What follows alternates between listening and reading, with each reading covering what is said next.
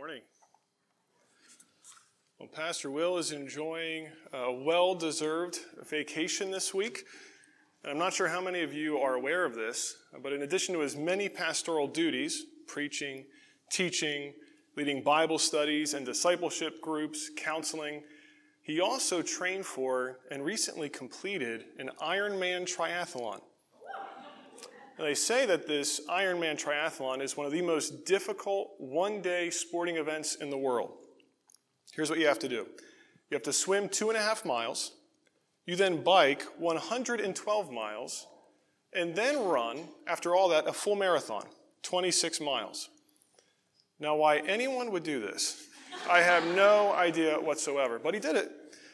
It was funny, I was talking with my family about it, I was explaining that, you know, he finished this, what a great achievement. It took him around 13 hours uh, to complete it. And my uh, teenage daughter said, 13 hours? I can't even stay awake that long. but we hope, uh, we hope he's enjoying some rest and relaxation and maybe you know, put his feet up, enjoy a movie or something.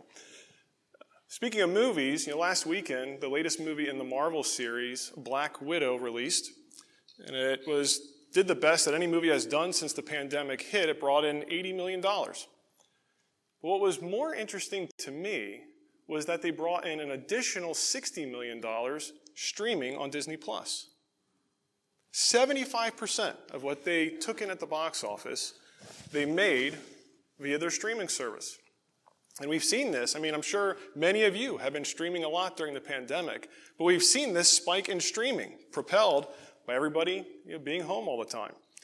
CNBC recently reported that Americans spent 44% more time streaming video in the fourth quarter of 2020 than they did the year prior. And what this has led to is an intensification of what they're calling the streaming wars. So you think about companies like Netflix, HBO Max, Apple TV, Prime Video, all vying for viewership. And what these companies have identified as one of the key weapons in hooking viewers is sexually explicit content. There was a recent article on BBC. It was titled Sex Sells The New Age of Explicit TV.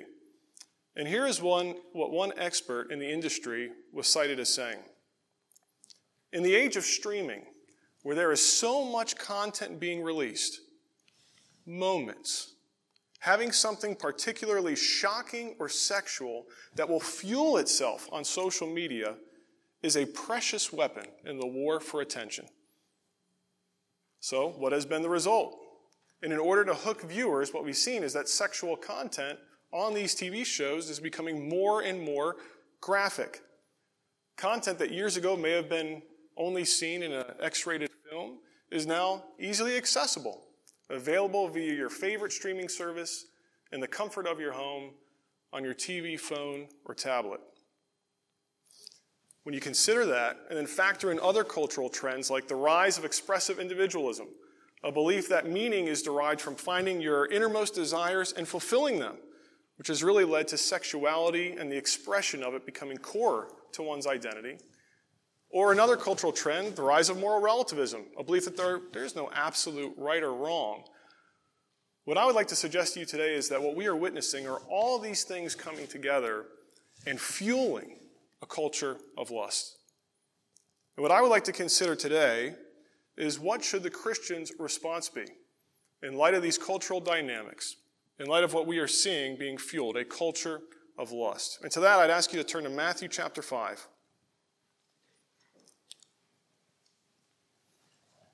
Very familiar passage of Scripture. It says Jesus' Sermon on the Mount. Matthew chapter 5, I'm going to begin reading in verse 27.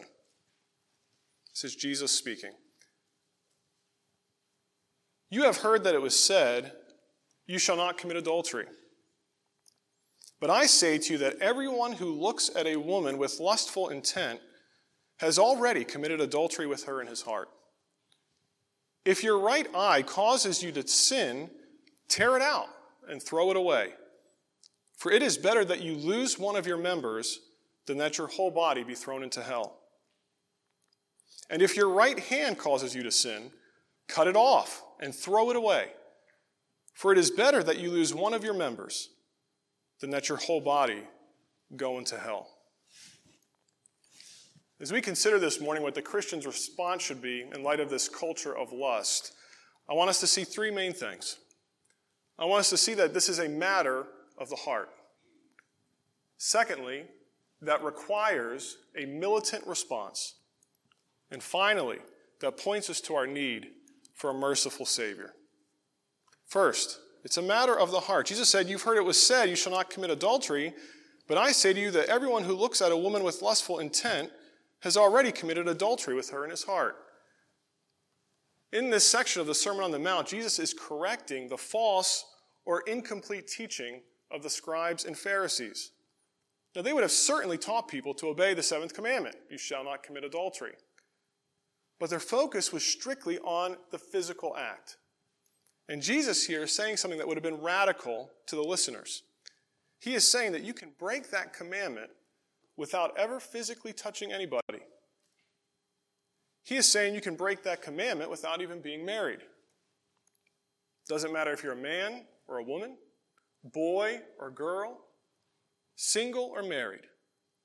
If you look at someone with lustful intent, and I think it's important here to pause. Let's define what is being meant here. What does he mean by lustful intent? I would define it this way an overmastering desire or craving that seeks to satisfy sexual appetites outside of the place that God has designed for them to be fulfilled, which is in the covenant of marriage. I'll say that again. An overmastering desire or craving seeking to satisfy sexual appetites outside of the place God has designed for them to be fulfilled in the covenant of marriage if you're looking at someone that way, you have committed adultery in your heart. How can that be? What Jesus is doing here is he is showing the true intent or the true spirit of the law. And that is something that the religious leaders of that day had completely disregarded. The true intent or spirit of the law that requires not just purity and holiness with our bodies, with our physical action, actions, but also, as John Calvin said, pure and holy affections of the heart. The larger catechism, I think, summarizes it well. The duties required in the seventh commandment are chastity in body, mind, affections, words, and behavior. I'll give you an example. Some of you who are here who are parents may relate to this scenario. Let's say there's a mom of two boys, and she comes in the room and she sees one of the boys kick his brother. So the mom says, Tommy, don't kick your brother. Mom leaves the room. A few minutes later, she comes back in and she sees Tommy punch his brother. And she says, Tommy, hey, I just told you not to do that. And Tommy says, No, you said not to kick my brother. I didn't kick my brother, I punched him.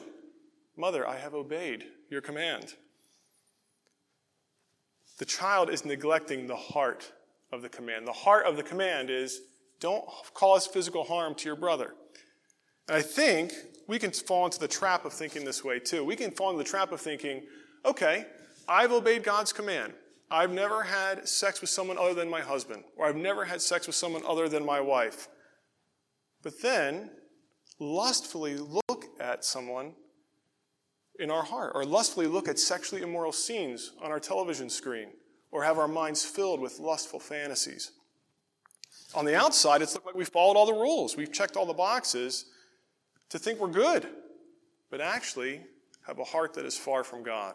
That was what was true of the Pharisees. Jesus said to the Pharisees, Woe to you, scribes and Pharisees, hypocrites! For you are like whitewashed tombs, which outwardly appear beautiful, but within are full of dead people's bones and all uncleanness.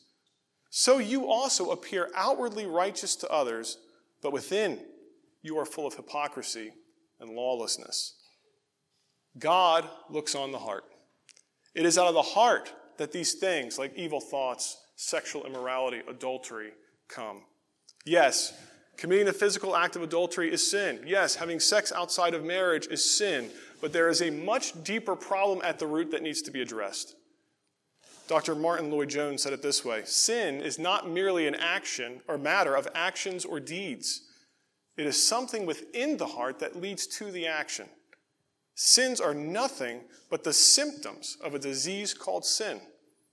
The trouble is in your heart. All else is but the expression. So the first thing we need to see here is that this is a matter of the heart. Obedience to the, God's commandments are not just a matter of mere external conformity, but also it requires pure and holy affections within. So, a matter of the heart. But secondly, I want to see what it requires. It requires a militant response. Jesus says in verses 29 if your right eye causes you to sin, tear it out and throw it away. For it is better that you lose one of your members than that your whole body be thrown into hell. And if your right hand causes you to sin, cut it off and throw it away. For it is better that you lose one of your members than that your whole body go into hell. This is a very challenging saying here. What does Jesus mean when he says to tear out your right eye if it's causing you to sin or to cut off your hand? Are, are we to understand this literally? Well, in 2008, a man in Idaho who believed he had the mark of the beast on his hand read this passage, went out to his garage with his circular chainsaw, and cut off his hand. He also then proceeded to microwave the dismembered hand. I'm not sure where he got that from the text, that last piece, but apparently something I think was likely going on in, in his mental struggles. But took this literally, went and cut off his hand. And believe it or not, there were many, I should say there were some in the early church who also understood this literally and physically cut off their hands in response to Jesus' teaching here. Well, is that what we're called to do? Is that what Jesus is saying? Well, I think if it was, it would directly contradict what Paul said to the Colossians. Paul said to them, he said, There are some things that have an appearance of wisdom in promoting asceticism and severity to the body. But notice what Paul said here. They are of no value in stopping the indulgence of the flesh. The reality is, you could remove your eye, you could cut off your hand, and never quench the lust that is in your heart. So, no, I don't think we should be taking what Jesus is saying here literally. I think Jesus is using hyperbole. For those of you who don't know what that is, it's an exaggerated statement that's not to be taken literally.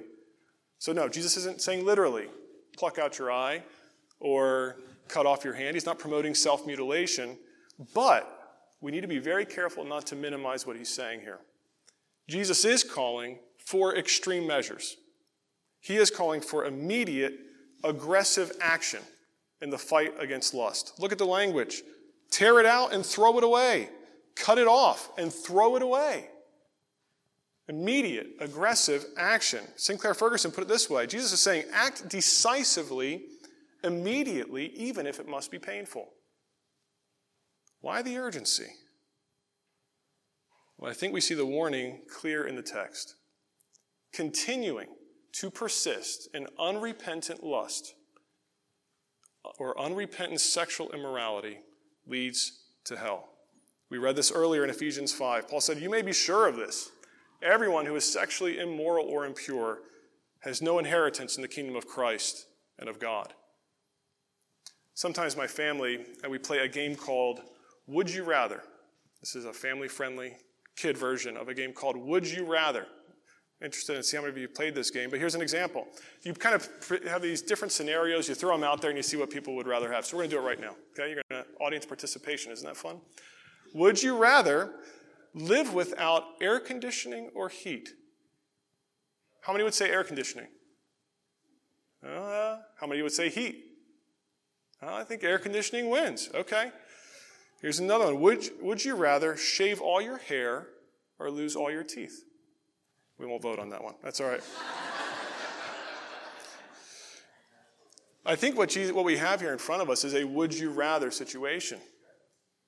Jesus saying, would you rather lose your eye, your hand, whatever that thing is that is causing you to sin while here on this life for the 60, 70, 80 years you may have, or have your whole body thrown into hell forever? The answer is obvious. And Jesus doesn't leave it open to imagination. He says very clearly, it is better that you lose one of those things than that you have your whole body thrown into hell forever. He says, get rid of it. To keep it, to hold on to it, to cling it to it, will result in leading to hell. And when we see what's at stake here, I think we see a folly, a foolishness in what many people's responses are to this area of lust. I'm going to throw out three examples. Tell me if you've uh, heard this before. It's harmless. I'm not doing anything, I'm just looking at it. I'm not hurting anybody. Another one. I'm mature enough to handle it. Or a third one, one of my favorites. I need to be educated so that I can discuss with my coworkers and my neighbors. That is not what the Bible says about how we are to handle or deal with the lust of the flesh. The Bible says that fleshly lust wage war against your soul. Not harmless. It says that we're not to play around with them. It says, make no provision for the flesh to gratify its desires. The language of the Bible says, flee sexual immorality. It says, put to death what is earthly in you. David in the psalm said, I will set no worthless things before my eyes. And then he said, I love this, I will know nothing of evil. That was his heart's desire. That was his prayer. So, we see this immediate, aggressive action that Christ is calling us to in this fight against lust. Well, what might that look like? Well, Grammy award winning hip hop artist Lecrae has a great Christian testimony, great autobiography if you're interested in reading it, powerful testimony. One of the things that he says that he does to cut it off, to remove the temptation from him, is that when he's on the road and he has beautiful women hand him his phone number, he immediately takes it and hands it to his crew. You know what he tells his crew to do with it? Shred it. That's in a way that this artist Lecrae said, This is the way I'm cutting it off. This is the way I'm taking action. Now, maybe you're like me, and that's not a common problem you have in your life. So, what might the extreme measure look for you or I? What extreme measure might Christ be calling us to? Well, maybe it's cancel the streaming service. I can't do that. Well, I might miss out on so much. Again, what is better for you? Is it better to lose it or to lose your soul? What is the extreme measure Christ is calling you to this morning? Maybe it's you're keeping your phone and your computer out of your bedroom, not even bringing it in there if that's where your temptation lies. Maybe it's trashing that book that you're reading that's causing all these lustful fantasies to fill your mind and to be dwelled on. Maybe it's even breaking off that sexually immoral relationship that you're currently in. I think the mentality we should have and what we see here in Jesus' words is whatever it takes, whatever it takes, I'm going to remove this temptation that is keeping me from Christ. Dietrich Bonhoeffer said, No sacrifice is too great if it enables us to conquer a lust that cuts us off from Jesus. So this requires a militant response. Don't put it off. Act now, tear it out, cut it off. And we know this is only something we can do by the power of the Holy Spirit. And ultimately, if we're going to be willing and able to make these kinds of sacrifices, Jesus must have our heart's supreme affection. Our love for him must far exceed any other earthly desire. And that is what leads to my final point. We've seen this as a matter of the heart. It requires a militant response, but it points us to our need for a merciful Savior. When we see God's standard of holiness, we see how far short we fall. We see that disease of sin within us our shame, our guilt, our impurity. And like it says in Proverbs, who can say, I have made my heart pure, I am clean from my sin? Even the things we might think are righteous deeds are filthy in his sight. So, what hope can there be for vile sinners like us? I have good news for you this morning. There's a fountain. It's a fountain that's filled with blood drawn from Emmanuel's veins. And sinners who are plunged beneath that flood lose all their guilty stains. And that fountain, where all your sins can be washed away, is found in the Lord Jesus Christ. It is found in the sinless, spotless, pure Lamb of God who loved you so much that he took all of our impurity, all of our sin and uncleanness on himself on the cross and shed his precious blood so that we could be washed clean, so that we could be made new. The NBA finals are going on right now. Not sure how many basketball fans we have in here. But two teams, Phoenix Suns and the Milwaukee Bucks. And the coach of the Phoenix Suns is a man named Monty Williams. And again, another individual with an amazing Christian testimony. Five years ago, Monty's wife, Ingrid, was driving home after one of her kids' basketball games when a woman who was hopped up on meth and driving 92 miles per hour in a 40 mile per hour zone swerved around a car into Ingrid's lane and smashed into her head on. The woman died at the scene, and Ingrid uh, slipped away the following day. Monty Williams gave a speech at the funeral. You can find this on YouTube. Monty Williams' speech. Boom, comes right up. And he said something that was shocking at the funeral. He said something that blew away people there who weren't Christians, people in the professional basketball, like, just they couldn't understand why he would say this. Here's what he said. He said, Let's not forget that there were two people in this situation. And that family needs prayer as well. We have no ill will towards that family. In my house, there is a sign that says, For me and my house, we will serve the Lord. We can't serve the Lord if we don't have a heart of forgiveness. What would lead someone to show radical mercy like that? To show that level of forgiveness? Where in that same speech, Monty Williams said, God loved me so much that he sent his son to die for my sins. And I, for one, know I am not the man you see every day that external view. And he said, Only God could cover that, the sin that is within him. Monty Williams knew his sin. He knew his impurity. He knew that he had nothing in himself that could clean himself up. He needed Jesus' blood to wash him clean. And that's the same thing that you and I need. Now, you might say to me, Brian, you don't know the sexual sins of my past. Fly to the fountain. Turn to Jesus in faith and repentance, and regardless of your past, regardless of what you have done, you can be washed, sanctified, justified in the name of the Lord Jesus Christ. You can lose all your guilty stains. You may say to me, Brian, you don't know the sexual sins of my present. I know I'm saved, but I'm struggling. I'm struggling with lust. I'm struggling with temptation. Fly to the fountain.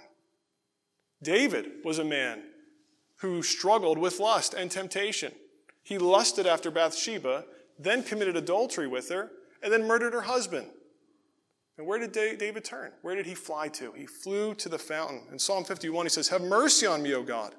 Blot out my transgressions. Wash me thoroughly from my iniquity. Cleanse me from my sin. Create in me a clean heart, O God. And David was made whiter than snow, just like you and I can be. In this fight against lust, our ultimate need is for a merciful Savior to wash us and to make us new. The term purity culture has come back in the headlines recently. Not sure how many of you uh, heard about this. There was a contemporary Christian music artist who, as a joke for his teenage daughters, wrote a song called Modest is Hottest and got an immediate backlash on social media and on the internet and eventually took that down. Now, no matter what you think about that song, no matter what you may think about that movement in the late 90s, early 2000s, instead of going along with this culture of lust, as children of God, as those who have been washed clean by the blood of Jesus, we should be seeking to promote and foster a culture of true biblical purity. James Boice, the, the late pastor of 10th Pres in Philadelphia, said, We must fight a debased and a perverted morality with a pure one. Would you commit to that today? Would you commit in your own life, in the lives of your families, to promote and foster a culture of true biblical purity? Would you commit to that for God's glory, for the good of your soul? This is the will of God your holiness, that you abstain from sexual immorality, that each one of you know how to control his own body in holiness and honor, not in the passion of lust like those who don't know God. For God has not called us to impurity, He has called us to holiness. Let's pray. Father, we thank you for your word. Lord, your word is truth. Lord, we pray that you would sanctify us by it. Lord, when we read these things, when we hear what Jesus calls us to, we know that in and of ourselves we can't do it. We don't have the power. And so I thank you for our merciful Savior who is abounding in steadfast love, who sends his Spirit. And Lord, would you enable us more and more to die to the things of this world, to grow in our love for you. And Lord, I pray that we would live for you and be willing to make those tough sacrifices, anything, Lord, that would keep us from you, that we would be willing to throw it away out of love for our Savior. We pray this in Jesus' name. Amen.